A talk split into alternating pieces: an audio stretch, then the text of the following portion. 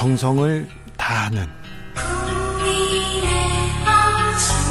국민의 방송 KBS 주진우 라이브 그냥 그렇다고요.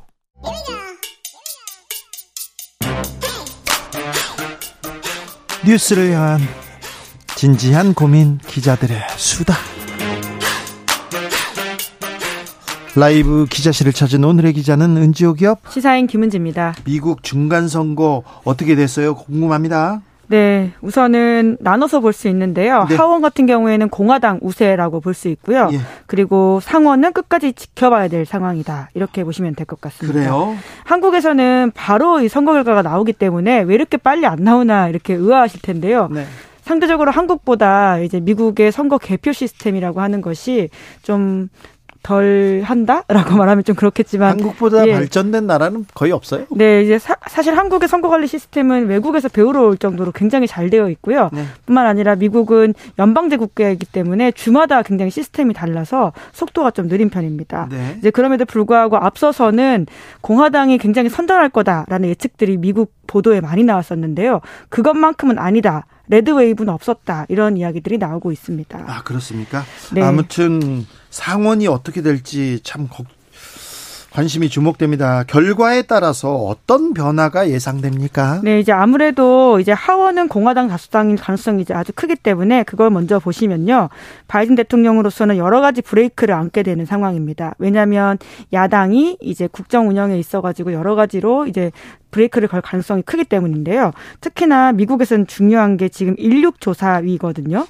어, 트럼프 대통령 그 선거 관련해 가지고는 대선 때 그걸 부정 선거다라고 해서 지지자들이 국회를 쳐들어가서 사람이 죽거나 다쳤던 사건이 있었습니다. 네. 이와 관련해서 트럼프 대통령이 얼마나 연관되어 있었는지를 조사하고 있는 청문회인데요.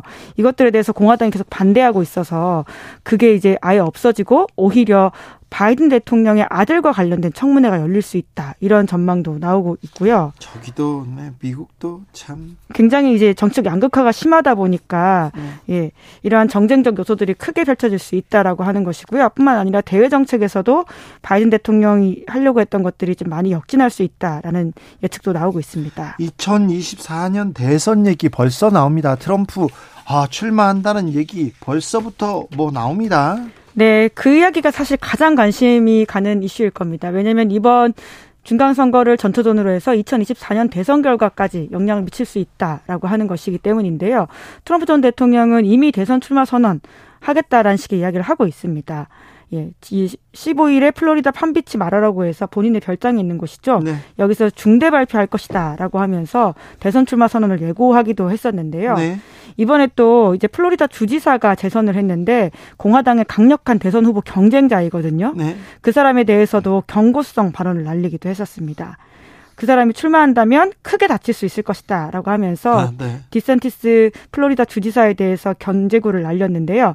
뿐만 아니라 예비 공화당 예비 경선에서 맞붙게 된다면 그와 관련돼 있는 부적절한 정보를 공유하겠다라는 말도 꺼냈습니다. 알겠습니다. 트럼프의 아, 대선 출마 아, 참 미국 정치는 어디로 가나 9번 그룹님 트럼프가 온다. 어, 오고야 말고 오고야 말았어요 벌써. 네, 뭐 이번, 물론 좀 지켜봐야 되겠지만 이번 선거 때 엄청나게 선거 운동을 했었죠. 네, 예. 엄청나게 활발하게 뛰, 고 있더라고요. 인기도 좋아요.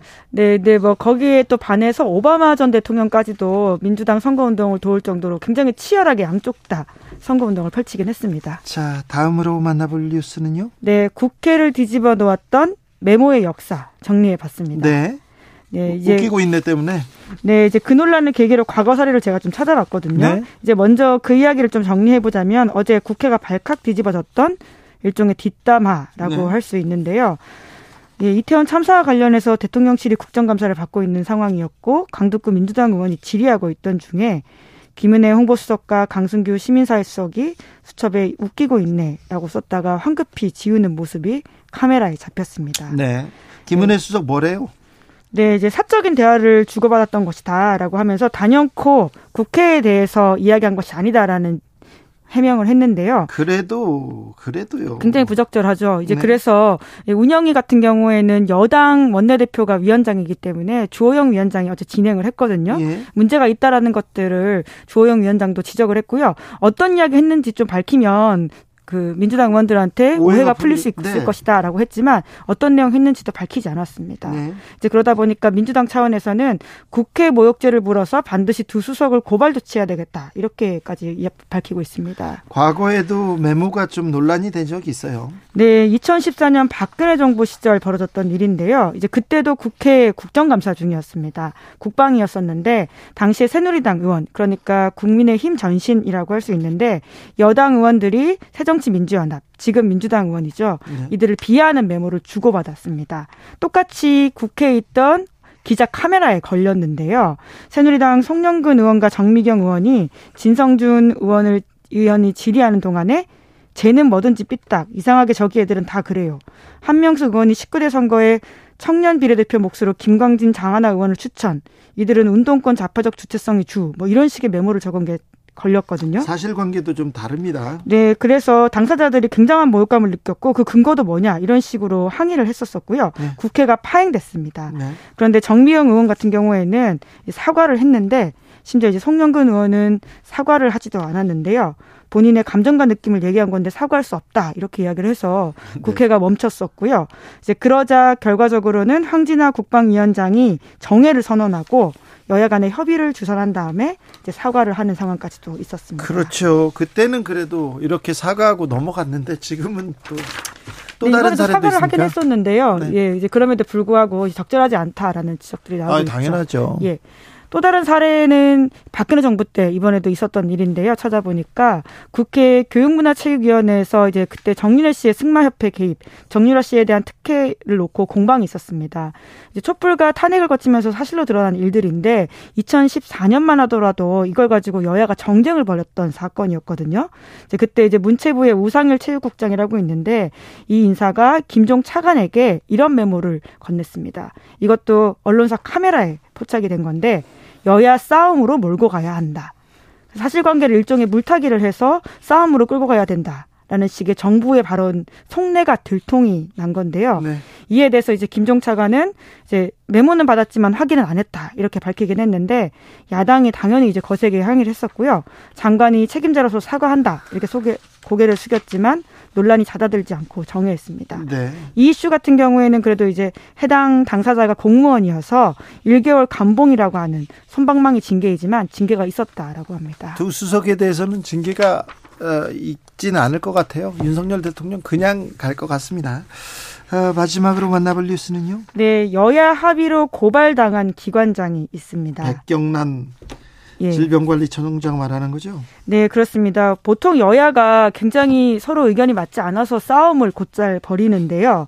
이 이슈는 여야 합의로 고발을 하기로 했다라고 하는 것이거든요. 주식 거래 관련된 내용이죠? 네, 맞습니다. 이해상충 관련되어 있는 부분인데 11월 7일 복지위에서는 백 청장이 주식 거래 내용 등의 서류 제출을 거부하고 국정감사장에서 위증했다 이렇게 판단했습니다. 그래서 고발하기로 의결을 한 건데 말씀하신 것처럼 이제 복지위원들은 백 청장이 국회에서 증언 감정 등에 관한 법률 위반 그리고는 위증을 했다라고 판단하고 있습니다.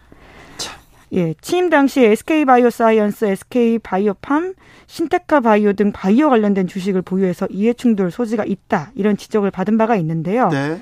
그래서 이제 처분을 하긴 했습니다. 네. 그런데 이제 신테카 바이오가 복지부의 관련 사업에 참여했다라는 사실이 알려지면서 또다시 이해충돌 논란이 증폭된 바가 있거든요. 그래서 추가적으로 관련 서류를 내라고 했는데 계속 미흡하다 보니까 이제 국회가 고발까지. 이런 행동을 예, 취하게 됐습니다. 여야가 어, 오랜만에 또 뜻을 뜻을 맞춰 가지고 이렇게 고발을 했네요. 근데 백 청장은 어, 가족 찬스 논란도 나왔어요. 동생이었죠? 네, 코로나19 진단 키트를 생산하는 코스닥 업체에다가 사회 이사를 지원했다라고 하는데요. 그런데 이 지원서에다가는 누나가 질병관리청장이다 이렇게 써놓은 내용이 있었다라고 합니다. 예. 예. 자세하게 보시면 본인이 전공이 화학이지만 가족 형제 자매들이 현재도 의료 및 제약업계에 종사하며 저와 업무적 연관성이 유지하고 있다. 마침 친누이는 이대 질병 청장의 임무를 맡은 백경란 청장이다. 이렇게 썼다라고 하는데요.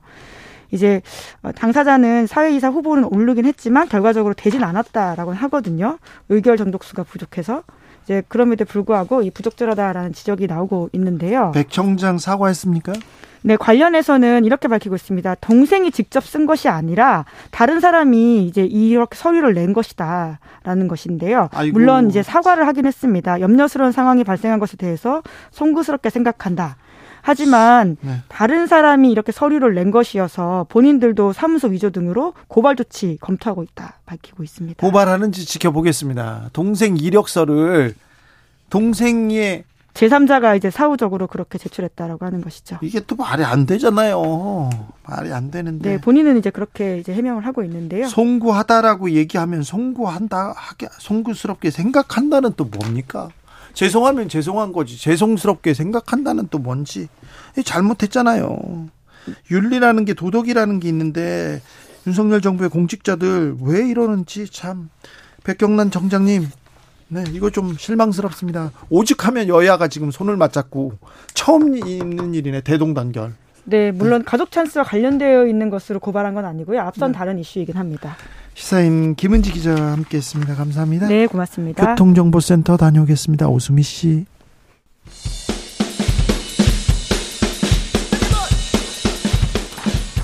오늘 이 뉴스를 주목하라 이슈 티키타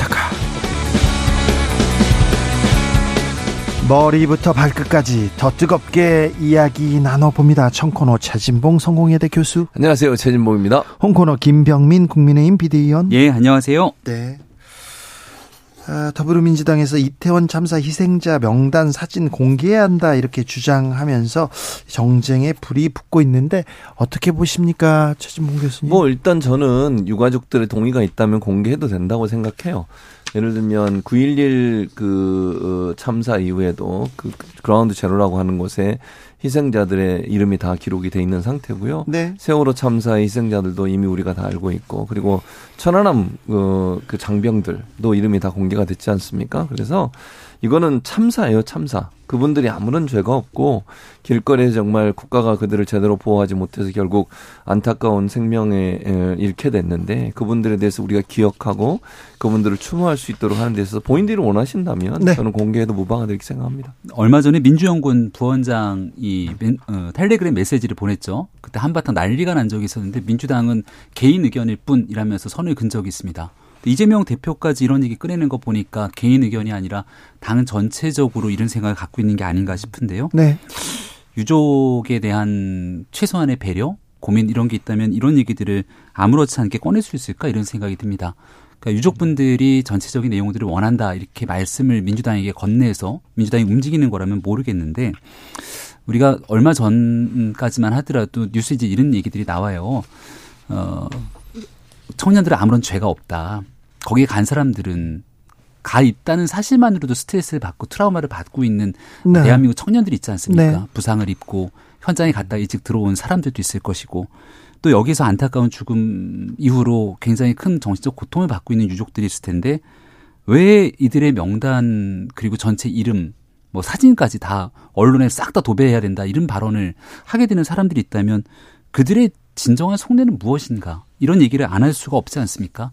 단 아주 작은 가능성이라도 정치적인 목적으로 그들의 행위들이 비춰져서는 안 되는데 민주당이 하고 있는 지금 현재 상황들은 진솔한 그들의 행동이라고 보기에는 상당한 문제가 있다고 저는 그러니까 생각합니다. 싹 다 모두 다가 아니라 아까 말씀드린 것처럼 정말 유가족들이 원하는 경우 경기도 같은 경우에 유가족 한 분이 그걸 요청을 하셔가지고 그 빈소에 실제 사진과 어, 위패를 놓은 경우가 있습니다. 네. 그래서 정말 유가족들이 원하는 경우에 한해서라고 말씀을 드리고 싶고요. 네. 이게 전체 모두 다 싹 하라는 게 아니에요.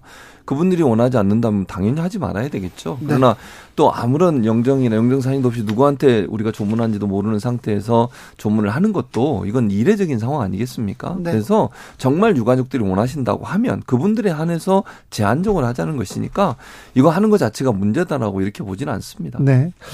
이상민 행안부 장관은 더 열심히 하겠다 이렇게 답했습니다. 아, 지난주만 해도 이상민 장관 거취에 대해서 얘기하는 목소리가 많았는데 네. 뚝 끊겼어요. 뭐 이상민 장관 그리고 윤희근 경찰청장 두 사람 뭐 가만두는 것 아니야 이런 의견들이 있는 것 같습니다. 엊그저께였던가요 대통령 주재 회의에서 네. 윤희근 청장한테 어, 확실하게 책임지고 진상 규명해라 이렇게 하니까 어 문제를 안 삼는 것 아니야 이런 얘기들도 있었고요. 근데 보니까 강제 압수수색까지 들어가면서 수사에 성역 없이 수사가 진행이 되고 있는 것 같습니다. 조사도 마찬가지고요. 지금 이상민 장관을 비롯한 경찰 수뇌부 어느 누구든지 간에 지위 고하를 막론하고 여기에 대한 성역 그리고 그들에게 면죄부를 주는 일은 저는 없다고 생각을 합니다. 그 이상민 행안부 장관이나 저 경찰청장에 네. 대해서 수사가 제대로 되겠어요? 행안부는 압수수색도 안 했어요. 행안부는 현재까지 진행되고 있는 수사는 없죠. 음. 예. 왜냐하면 여기에 대해서 법적으로 책임지는 상황들에 대해서 아직까지 나온 것이 없기 때문에 경찰에 관련된 문제 속에서 진행이 되고 있고 초창기 경찰청장에 관련돼서도 수사가 과연 되겠냐 이런 얘기가 있었지만 네. 압수수색이 들어간 내용을 보고 있습니다. 물론 경찰 내부에서 특수본이 하는 수사이기 때문에 미진한 내용들이 있다면 추후에 그 내용이 검찰로 송치되고 나서 검찰이 강력한 보안 수사를 해야 된다고 저는 생각을 하는데요. 얘기를 드리고자 하는 건 현재 대통령실의 방침 음, 내용들을 보면 먼저 일단 진상 규명들을 하고 네. 수습에 어, 모든 노력을 기울여라. 그리고 나서 판단은 그 이후에 하겠다는 것 같은데요. 어, 지금 그러한 내용들에 대한 방침만으로 이들에 대해서 아무런 문제가 없다 이렇게 묻고 넘어가려고 하는 그런 의도나 시도는 아니라는 점을 다시금 말씀드립니다. 법적 책임이라. 음. 아니 법적 책임뿐만 아니라 이거는 지휘 책임도 물어야 되고요. 도덕적 정치적 책임을 당연히 져야 되는 겁니다. 지휘 체계 지휘 체계 안에 있는 뭐 모든 조직이 다 마찬가지예요. 일반 기업도요. 직원이 잘못해도 회장이 사과하고요. 군대 같은 경우도 밑에 사병이 잘못해도 사령관, 사단장이 사과를 하고 네. 자기들이 옷을 벗습니다. 네. 그게 지휘 책임이라고 하는 거예요. 행안부 장관이 이 지휘 책임으로 자유로울 수가 없어요. 왜냐하면 경찰도 소방도 행안부의 네. 어떤 관리 감독을 받는 것이고 최근에 또 이상민 행안부 장관 들어서고 난 다음에 경찰국까지 만들어서 경찰을 관리 감독하고 있잖아요. 근데 제대로 안 된 거 아닙니까? 그런데 행안부 장관 장관은 마치 지난번 국회에 나와서 하던 말, 했던 말을 보면 물러날 생각이 없는 것처럼 보여요. 대통령과 이런 얘기 나눈 적도 없다 이런 얘기도 하면서 마치 자리를 지키는다는 태도로 보이는 거 이게 문제라는 거야. 대통령한테 큰 부담을 주고 있는 거 아닙니까? 네. 음, 저는 그렇게 생각을 합니다. 네. 그리고 어제 비서실장이 이제 얘기들을 쭉 지켜보면 이주영 전 해수부 장관 네. 얘기도 하더라고요. 그러니까 문제가 발생하고 나면 일단 그 부분은 동일합니다. 최선을 다해서 과거에 잘못했던 일들 충분히 대비하고 예, 어, 예방하기 위한 노력들을 어, 다 하지 못해서 큰 사고가 났더라도 이 문제를 수습하고 유족들의 아픔을 달래고 그 이후에 보상이라든지 많은 일들이 노력을 해야 되는 건 맞기 때문에 근데 이제 한편 생각해 보면 이주영 장관과 이상민 장관은 좀 다른 것 아니야? 그렇죠. 이런 생각이 드는 이유는 네. 당시 바로 어, 사고 현장으로 내려가서 수염을 덥수룩하게 기르고 안 올라왔어요. 유가족들과 함께 마지막 순간까지 네. 이 사고 수습을위해서 노력했던 이주영 장관의 모습, 뭐 비판도 있었습니다만 그래도 열심히 하는구나라고 하는 공감대가 꽤 있었다고 생각을 합니다. 네. 근데 지금 이상민 장관의 모습을 보면 그런 국민적 공감대는 그러게요. 별로 보이진 않는 것 같아서 유가족을 만났다던가 음. 거기 현장에서 누구를 만났다던가 그런 얘기 한 번도 들어본 음. 적이 없는 이상민 장관이 지금 이 순간 굉장히 고개 숙여서 뼈 아파해야 되는 시점은 저는 여기에 있다고 보거든요. 네. 어, 대한민국에 있는 공직자들이 모든 것들을 다 사전에 예방하고 또 행안부 장관으로 주무부처 책임관의 장입니다만 경찰 소방으로부터 보호도 받지 못했던 측면도 있어요. 근데 그러면 그 후속 조치에 대해서 그 마음들을 어루만질 수 있는 행동 예. 그리고 거기에 조심해야 되는 발언 이런 내용들이 뒤따라야 되는데 그런 공감대가 잘 형성되지 못하고 있는 일들이 이상민 장관을 조금 더 어, 운신에 보고 좋게 만드는 것은 아닌가 생각됩니다. 하이드님께서 음. 피의자가 경찰이 인사권을 쥐고 있는데 경찰이 음. 어떻게 수사를 제대로 하겠어요? 그러는데 네. 이 참사를 바라보는 정부의 태도 어제 웃기고 있네. 이 메모에서 드러난다고 보입니다. 당연하죠. 그게 웃기고 있네가 뭡니까? 아니, 물론 저는 이렇게 생각해요. 야당 의원이 질의라는 상태에서 그 글사를 썼다고 하면 상식적인 선에서 보면 국회 무시하는 행동 맞아요. 그러니까 물론 김은혜 어, 수석은 그게 아니라고 본인이 해명을 했지만 누가 봐도 이거는 그렇게 이해될 수는 또 뭐 측면이 분명히 있는 거고 딱 그걸 100번 양보해서 김은혜 수석이 얘기했단 말이 맞다 해도 그것도 큰 문제예요. 왜냐면 생각해 보세요. 수석이라는 사람들이 거기 앉아가지고 지금 이 엄중한 상황에서 12구 사태, 12구 참사 때문에 국민들이 화가 나 있고 그 다음에 대통령실을 향해 수석들이 제대로 일했는지 하는 부분에 질의하고 있는 상황이잖아요. 그러면 정말 정신 똑바로 차리고 질문에서 듣고 제대로 답변할 생각을 해야지. 킥킥거리면서 거기서 그렇게 웃기고 있네. 만약에 본인들 말처럼 사적인 대화에 대해서 얘기했다고 해도 얘기했다고 하더라도 그게 말이 됩니까? 그 자리가 그 사적 대화를 할 수 있는 자리입니까 지금? 국정감사장이 대통령실을 향해서 지금 질의하고 있어요. 국회의원들이 국민을 대신해서. 그럼 반성하고 제대로 대처하지 못한 부분에서 국민 앞에 정말 사죄해야 되는 상황이 있는 사람들이 사적인 대화를 하면서 웃기고 있느라고 글씨를 쓸 수 있냐고요 거기에. 대체 이 지금의 이 참사를 어떤 관점에서 보고 있냐를 보여주는 아주 단적인 사례예요. 네. 뭐더 어, 거센 비판을 해도 입이 열 개라도 할 말이 없죠. 김대기 실장도 입이 열 개라도 할 말이 없다 이렇게 얘기를 했는데요. 어, 대통령의 얼마 전 발언을 보면 책임이 있는 사람에게 딱 책임을 물어야 된다는 얘기를 한 적도 있습니다. 근데 이제 국회 국정감사에서 김대기 실장에게 이제 야당 의원이 또 묻지 않습니까? 네. 어떤 그 대통령실 내에서 책임지는 인사가 있냐? 네, 거기에 대해서 명확하게 말을 하질 못하고 있는 상황인 것 같습니다. 왜냐하면 그동안 있었던 일에 대해서 이제 명확하게 현장에서의 책임들을 묻다 보니까 그래도 국정 상황실에서 기민하게 대응했다. 이렇게 얘기하지만 국민들께서는 바라보는 감정들이 꼭 그렇지는 않은 것 같아요. 근데 적어도 어제 있었던 운영위원회 그 국감 자리에서는 명확한 책임이 있는 거죠. 잘못한 일이 있고. 근데 이런 일에 대해서 이제 엄중 경고 그리고 뭐 후속 조치 등이 좀 뒤따라야 된다는 의견들도 있는데 네. 왜냐하면 이제 예산 정국 아닙니까? 조금 있으면 뭐 여기에 대한 진상 조사는 당연히 규명대로 하지만 윤석열 정부 들어서 첫 번째 편성되고 제출된 예산안을 처리 통과하는 키는 결국은 야당 이 쥐고 있을 수밖에 없죠. 지금 거대 의석을 갖고 있기 때문에 네. 여기에 대해서 어느 정도 국민들 경제 또 북한 문제 해결해야 되는 많은 일들 속에서 그래도 집권당의 무거운 책임감을 안고 있다면 그 의도적으로 야당을 좀 자극하거나 하는 일들은 굉장히 조심했었어야 되는데 이 일에 대해서는 아주 안타까운 마음들 뭐 이루 뭐더 말을 꺼내기가 어려울 정도로 참 참담합니다. 대통령실에서 그런데 음. 이 수석에 대해서 뭐 징계를 하거나 뭐뭐 뭐 사과 사과는 나왔습니다만 뭘 처리를 할까요? 엄중 경고 메시지 정도는 나오지 않을까 싶은데요. 엄중 경고요? 예, 그러니까 왜냐하면 이 발언에 대한 문제이고 또 네. 김은혜 수석이 어 여러 가지 얘기를 하면서 이제 사과를 하고 또 눈시를 적시고 했던 측면들이 있습니다만은 어, 최소한 김대기 실장이라든지 관련돼서 이 이런 일들이 이제 재발돼서는 안 되는 것 아니겠습니까? 네. 앞으로 어, 국회 내에서 해야 되는 정기 국회 내에 많은 일들이 남아 있는 만큼 어, 충분하다 싶을 정도의 어, 추가적인 그래도 어, 뭔가의 대책들은 나와야 된다고 저는 생각합니다. 네, 저는 이제 대통령께 조언을 하자면 인사나 아니면 어떤 인사 조치를 하는 것이 국민들한테 보여지는 메시지예요. 예, 저는 그렇죠. 그렇게 생각해요. 예. 그러니까 이게 지금 참사 터지고 나서 12구 참사 터지고 나서 책임지는 사람이 아직도 한 명도 없어요. 예. 그러면서 계속 수사 끝나면 하겠다, 수사 끝나면 국민들은 그걸 원하는 게 아니에요. 네. 누군가 문제가 있는 사람들에 대해서 인사 조치를 하는 것이 사인으로 들릴 수 있다는 거죠. 대통령이 너무 이런 문제에서 어 미온적으로 대처를 하고 지금 수석들이 이런 태도를 보인 것에 대해서도 예전에 수석들이 그러면 제대로 일을 했습니까? 그것도 아니잖아요. 그 비서실장 이번 참사에서 뭐 존재감을 보인 게 있습니까? 그것도 전혀 없어요. 그럼 대체 이런 분들이 제대로 일을 못 하는 부분에서 명가 명확 명가 명확하게 인사 조치를 해서 국민들한테 쇄신하는 모습을 보여주는 게 저는 필요하다고 생각해요. 행안부 장관도 그렇고 경찰청장도 그렇고 아무도 책임사, 책임지는 사람은 없고 행안부 장관은 심지어 말까지 잘못했잖아요. 뭐라 그랬어요? 않습니까? 경찰과 소방이 있어도 해결될 수 없는 문제였다고 이런 얘기를 하고 있고. 이거 사실 국민들이나 아니면 희생자 유가족에게 정말 화를 돋구는 그런 얘기밖에 했던 분이 아니에요. 이런 네. 상황에서 이런 분을 계속 끌고 가는 것도 저는 대통령 입장에서 큰 부담이다. 그래서 인사 조치는 국민들에게 대통령이 보여주는 메시지이기 때문에 그런 부분에 대한 결단력이 반드시 필요하다고 저는 생각해요. 웃기고 있네 아, 발언에 대해서 메모에 대해서 김대기 실장이 잠깐 일탈이다. 국회 모독으로는 보지 않는다 얘기했고요. 두 분이 국회의원도 해봤고 해서 국회가 편하니까 아, 잠깐 일탈 일탈이 있는 거죠. 계속 떠든 건 아니잖아요. 저도 사과하고 다 사과하고 두 수석이 퇴장까지 했는데 아, 더 이상 뭘 하란 말입니까? 이렇게 되물었는데 저는 그것도 말이 안 된다고 생각해요.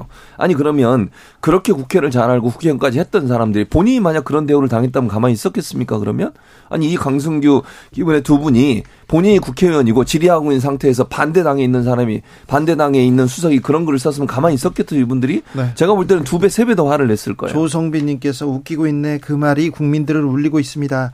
직업적 방어론자 김병민도 말을 못 하네요 이 부분에 대해서. 아 저는 직업적 방어론자는 아니고요. 네. 아닙니까? 네, 그럼요. 네. 잘못된 일은 잘못됐다고 당연히 아, 말씀드리고 그렇죠. 네. 또 어, 무리하게 주장하고 있는 일들에 대해서는 사실관계를 바로잡는 일들을 하고 있는데 네.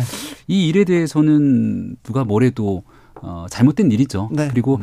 어, 잘못된 잘못되면 잘못했다고 음. 또 김병민은 얘기합니다. 잘못된 일에 대해서 좀 후속 조치들이 뒤따라야만 네. 대통령실에 있는 참모들은 본인들을 위해서 그 자리에 있는 거 아니잖아요. 그러게요. 음. 대통령한테 부담을 계속 부담 이렇게 주는 윤석열 대통령의 성공, 성공한 정부를 위해서 그 자리에 있는 사람들 아닙니까? 음. 그러게요. 근데 참 사고도 치고 저는 좀 안타까운 게 못하고.